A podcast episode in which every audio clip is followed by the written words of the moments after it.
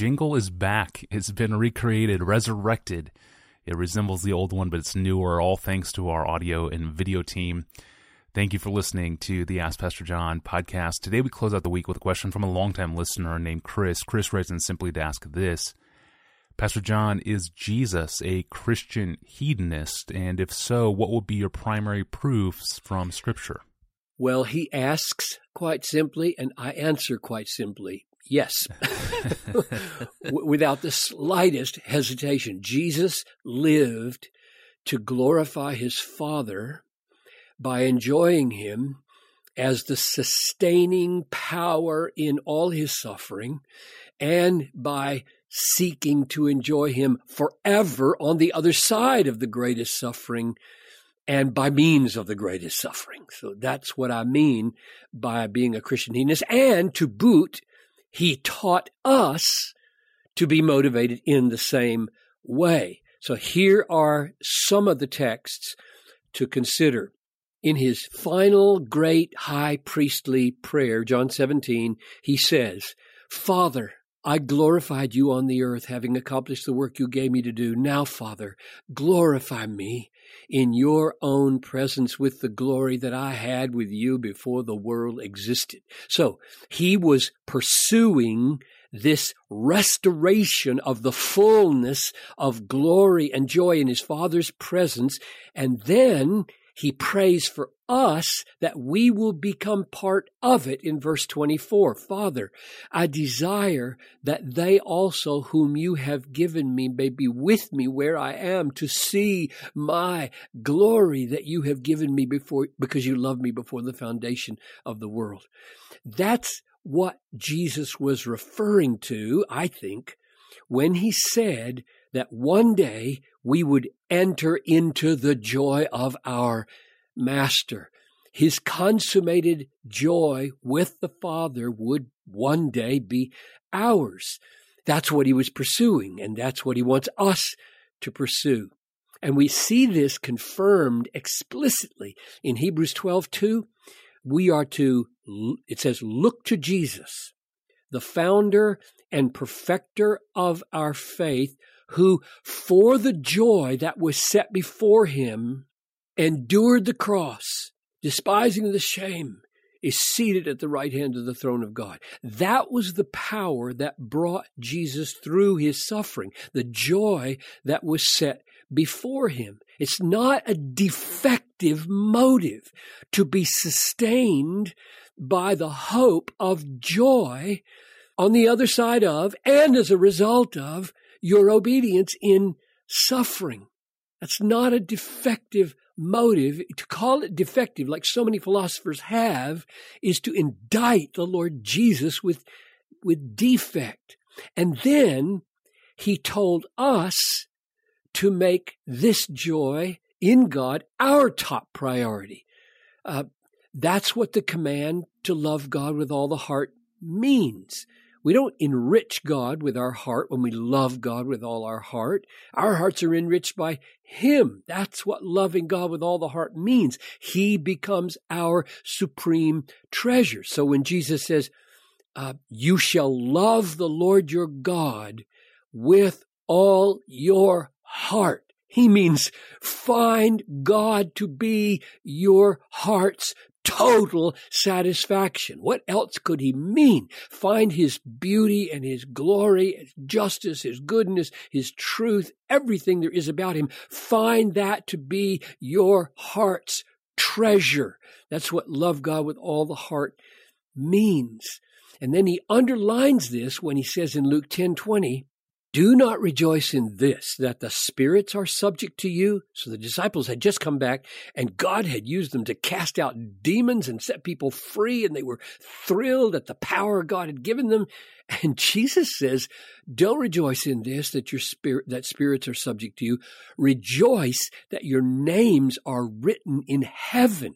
In other words, beware of even having ministry triumphs as a competing joy in your heart alongside your joy of being there with God in heaven. Make God your supreme joy, even higher than the joy of ministry joys, indeed, the basis of all ministry joys. And then, uh, to underline this, he warned us against a kind of self pity when we make sacrifices for him. I just remember when I first saw this years ago, where he had just got done sending the rich young ruler away and saying how hard it is to enter the kingdom of heaven. And Peter pipes up and uh, says, See, we have left everything and followed you. In other words, we've we've kind of made some sacrifices here, Jesus. So we're we're not in that category. And Jesus' response to him is amazing. And I wish I could hear his tone of voice. You know, like, come on, Peter. Or I'm not sure what his tone of voice was, but here's what he said. Jesus said, Truly I say to you, there is no one who has left house or brothers or sister or mother or father or children or lands for my sake in the gospels who will not receive back a hundredfold now in this time houses and brothers and sisters and mothers and children and lands. Yes, with persecutions and in the age to come, eternal life. Now what, what what's the point of that? The point is Peter Come on, Peter. Do you think, do you really think that in making the sacrifices you have made, you struck some kind of bad deal that should cause you to have any element of self pity at all. You've exchanged one house for hundreds. You've exchanged one life for eternal ages of life. Now, that's pure Christian hedonism in telling Peter, stop feeling sorry for yourself in following me in spite of all the suffering that it's going to cost you. And then finally, I would say Jesus motivates us over and over by appealing to the joy that comes to those who treasure Jesus enough to suffer loss in this world for the greater joy that is is set before him. Just listen listen to these and see whether or not this is not pure Christian hedonistic motivation when Jesus talks like this. Luke 6:35 Love your enemies and do good and lend expecting nothing in return and your reward will be great. In other words, in this life, don't expect anything back. You're just going to have trouble in this life, but oh, will your reward be great. So press on in loving your enemies because your joy is going to be full along this path and at the end of this path, especially. Or Luke 14, 13. When you give a feast, invite the poor, the crippled, the lame, the blind, and you will be blessed because they cannot repay you. You will be repaid at the resurrection of the just. So how's he motivating us to love the poor? He's motivating us to love the poor because our joy at the end of the line, no matter what it's cost us in this life, is going to be overflowing. And if we love the poor well, maybe we'll be able to take some of them with us as we go, which is why this is not mercenary to be motivated this way.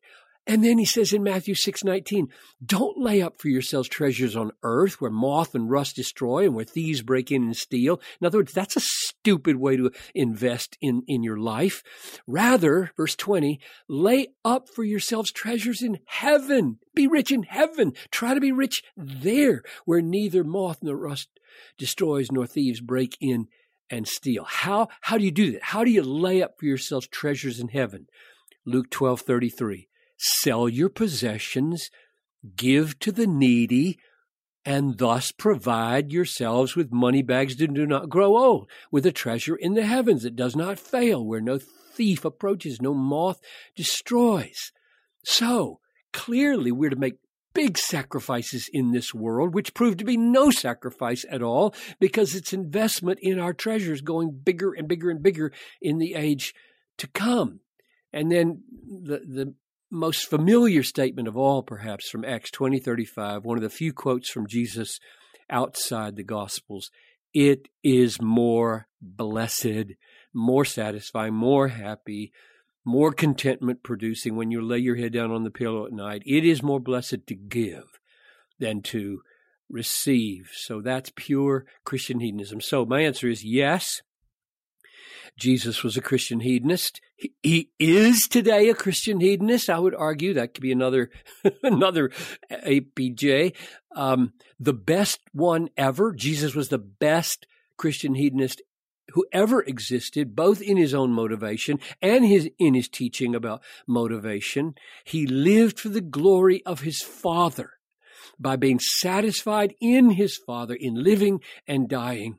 He was sustained by the joy in this life that he had with his father, would have with his father in full, and he sought the fullness of pain free joy on the other side of the cross, and that's what got him through.